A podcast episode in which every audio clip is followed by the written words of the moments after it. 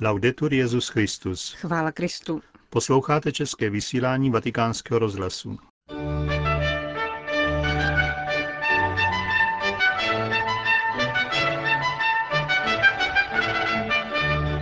Milí posluchači, vítáme vás u rozhlasových přijímačů v pátek 18. května.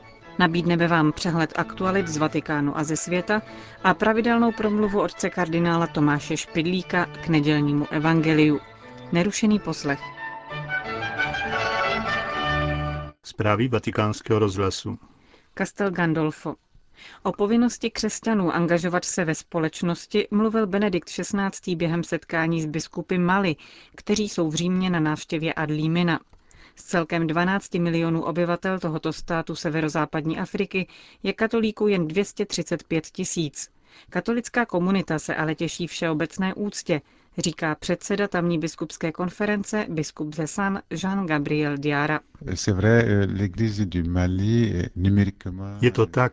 Církev Mali je početně naprosto minoritní, ale na sociálním poli je viditelná, dokonce vážená ze strany státních představitelů, ať už jsou muslimy nebo ne. Kromě toho muslimové, alespoň v našem kontextu, jsou velice otevření všemu, co je náboženské, mají velkou úctu ke komukoliv, kdo zbožně praktikuje své náboženství, i když jde o jiné náboženství než jejich. Papež při setkání s biskupy vyjádřil potěšení nad tím, že malíští katolíci udržují srdečné vztahy se svými muslimskými spoluobčany a vyzval k jejich dalšímu rozvíjení. Je třeba uznávat náboženskou různost národního společenství a podporovat bezkonfliktní soužití na všech úrovních společnosti, řekl Benedikt XVI. Dále položil důraz také na spolupráci diecézních kněží s misionáři, přípravu věřících na svátost manželství a předávání víry dětem v rodinách. Aparecida. Účastníci páté plenární konference episkopátů Latinské Ameriky a Karibiku počínaje dnešním dnem zahájili práci v 15 komisích. V nich budou diskutovat nad tématy obsaženými v obsáhlém pracovním dokumentu. O návrzích vzešlých z komisí se bude hlasovat 31. května na závěrečném plenárním zasedání. Závěrečný dokument bude následně poslán do Říma a zveřejněn až po potvrzení svatým otcem. Jediným textem, který bude vydán v Aparesidě hned po zakončení konference, bude závěrečné prohlášení. Na jeho přípravě pracuje osmičlená komise v čele s argentinským kardinálem Jorge Maria Bergoliem arcibiskupem z Buenos Aires. Také o jeho konečném znění budou hlasovat všichni účastníci. První čtyři dny konference probíhala plenární zasedání. Vystoupili během nich hosté z jiných oblastí světa, představitelé úřadu římské kurie a řada členů 22 biskupských konferencí Latinské Ameriky a Karibské oblasti. 21 z nich reprezentuje národní episkopáty. Výjimkou je biskupská konference Antil, zahrnující území 13 nezávislých států. Účastníci konference v Aparecidě tak zastupují 34 zemí kontinentu naděje.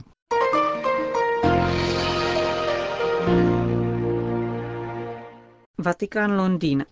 Britská vláda povolila vytváření hybridních embryí z lidského a zvířecího genetického materiálu.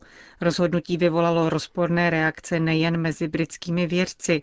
Přestože podle zákona smějí tato hybridní embrya existovat pouze 14 dní, jde o další krok v genetické manipulaci. Jako potřeštěný nápad hodnotí rozhodnutí vlády organizace Comment on Reproductive Ethics, která se vyjadřuje od roku 1994 k reproduktivní etice. Podle ní Londýn podlehl vědeckým a farmaceutickým lobby. K překročení dosud všemi uznávané hranice křížení druhů mluví předseda Papežské akademie pro život arcibiskup Elios Greča. Vytváření lidsko-zvířecích hybridů je hranicí, kterou dosud všichni bez rozdílu z oblasti biotechnologie vykazovali. A to proto, že takto je lidská důstojnost spochybněna, urážena a otvírá se cesta k vytváření zrůd. I když jsou tato embrya zase ničena, jde o překračování hranic přírody nejtěžšího kalibru. K morálnímu odsouzení musí dojít ale především ze strany rozumu a ve jménu spravedlnosti a vědy, která musí i nadále sloužit prospěchu člověka a respektovat lidskou přirozenost. Říká arcibiskup Elios Greča, předseda Papežské akademie pro život. Vatikán. Po pětileté přestávce se znovu sejdou představitelé svatého stolce a izraelského státu. K setkání bilaterální komise dojde ve Vatikánu příští pondělí 21. května. Její poslední plenární zasedání proběhlo 12. března 2002. Delegaci svatého stolce povede podsekretář pro vztahy se státy Monsignor Pietro Parolin. Hlavním úkolem komise bude podniknout efektivní kroky v jednání o smlouvě mezi oběma státy. Ta se týká mimo jiné právního statutu církevního majetku v Izraeli a potvrzení historických daňových výjimek, kterým se církev těšila už v době vzniku izraelského státu a které musel nový stát z rozhodnutí Spojených národů zachovat. Všeobecnou smlouvu požaduje také základní smlouva, kterou podepsal Izrael a svatý stolec 30. prosince 1993. Konec zpráv.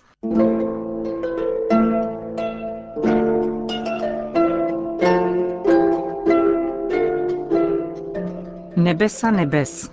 Páteční promluva otce kardinála Tomáše Špidlíka. Potkal jsem v Americe vystěhovalickou rodinu s několika zdravými a schopnými dětmi. Jenom jedno děvčátko bylo podivně zaostalé. Mělo poruchu paměti. Mnoho věcí zapomínalo a tedy se popletlo. Ale jinak bylo neobyčejně hodné. Rádo někomu posloužilo, jak mohlo.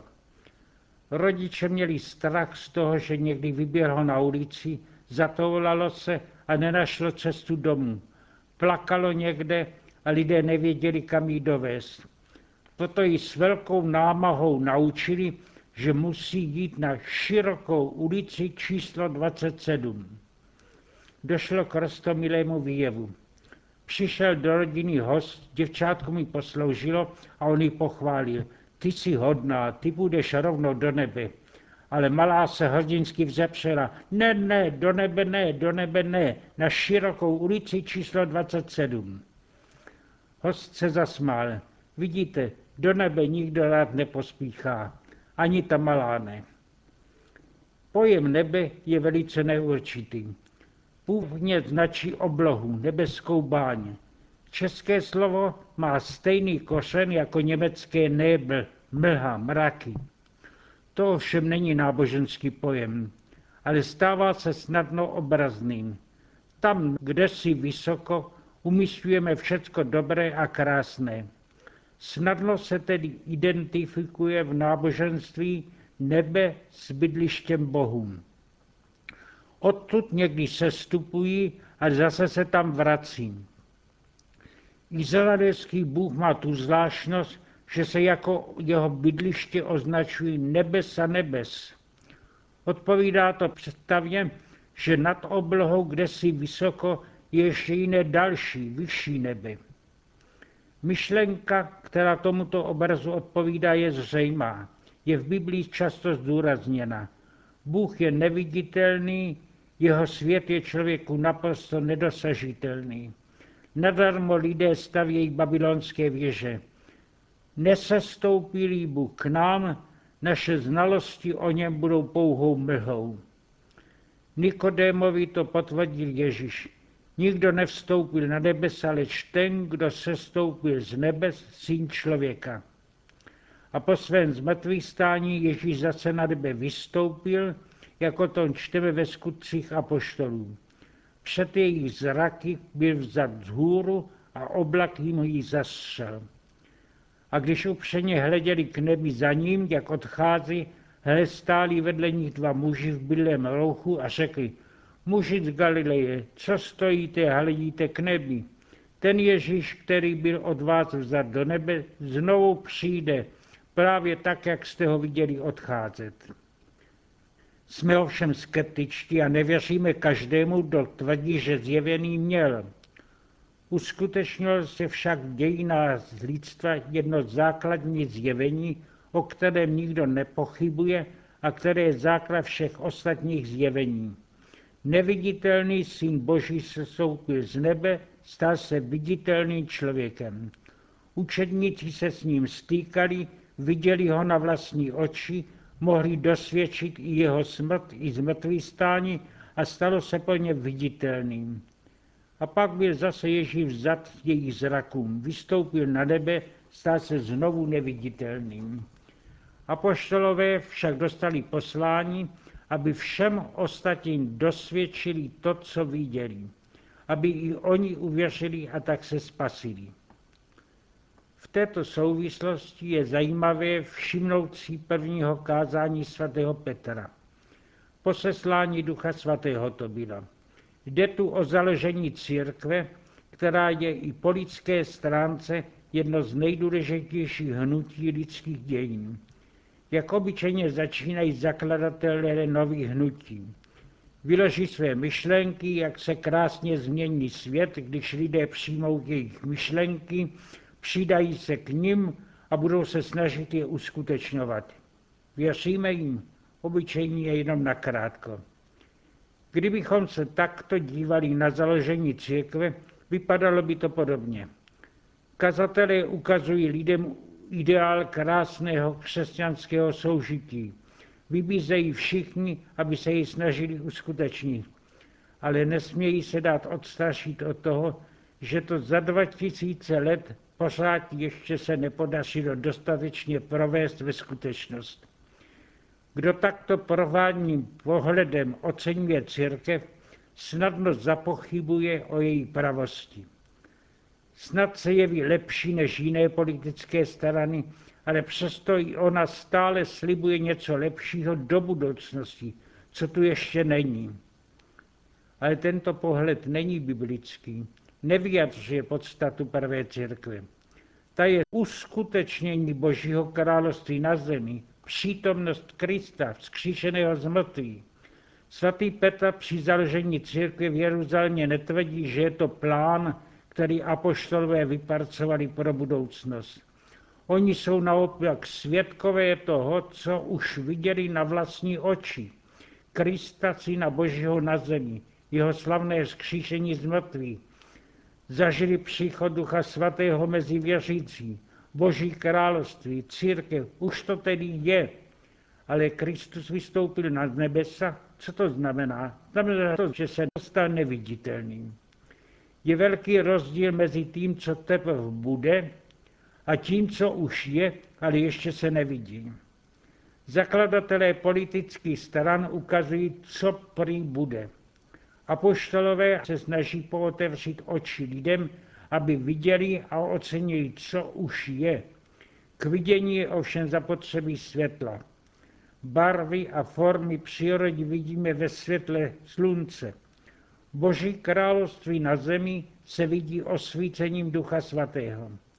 Bez milosti ducha tedy nemůže nikdo mít pravé poznání církve a její skutečnosti. Milost je ovšem v pomalém a jistém vývoji u jednotlivců a v celé společnosti. Začátek je víra v to, co dosvědčují druzí. Pokrok je důvěra v to, co ve spojení s Duchem Svatým už jsme prožili sami. Jeden z východních teologů užívá tohoto přirovnání. Na suchu se mohou dávat kurzy o tom, jak se dá plavat v moři. A dokud se nesestoupí do vody, nikdo se nestane plavcem. Podobně tomu s naším poměrem církví. Chceš-li doopravě uvěřit, sestupní a žij s ní, pak uvidíš, že se v její hladině odráží nebe. Nebesa nebes činí vodu, která v zamračené noci bývá jenom černou tůní, blankitně modrou, po níž plují naše lodi k bezpečnému přístavu.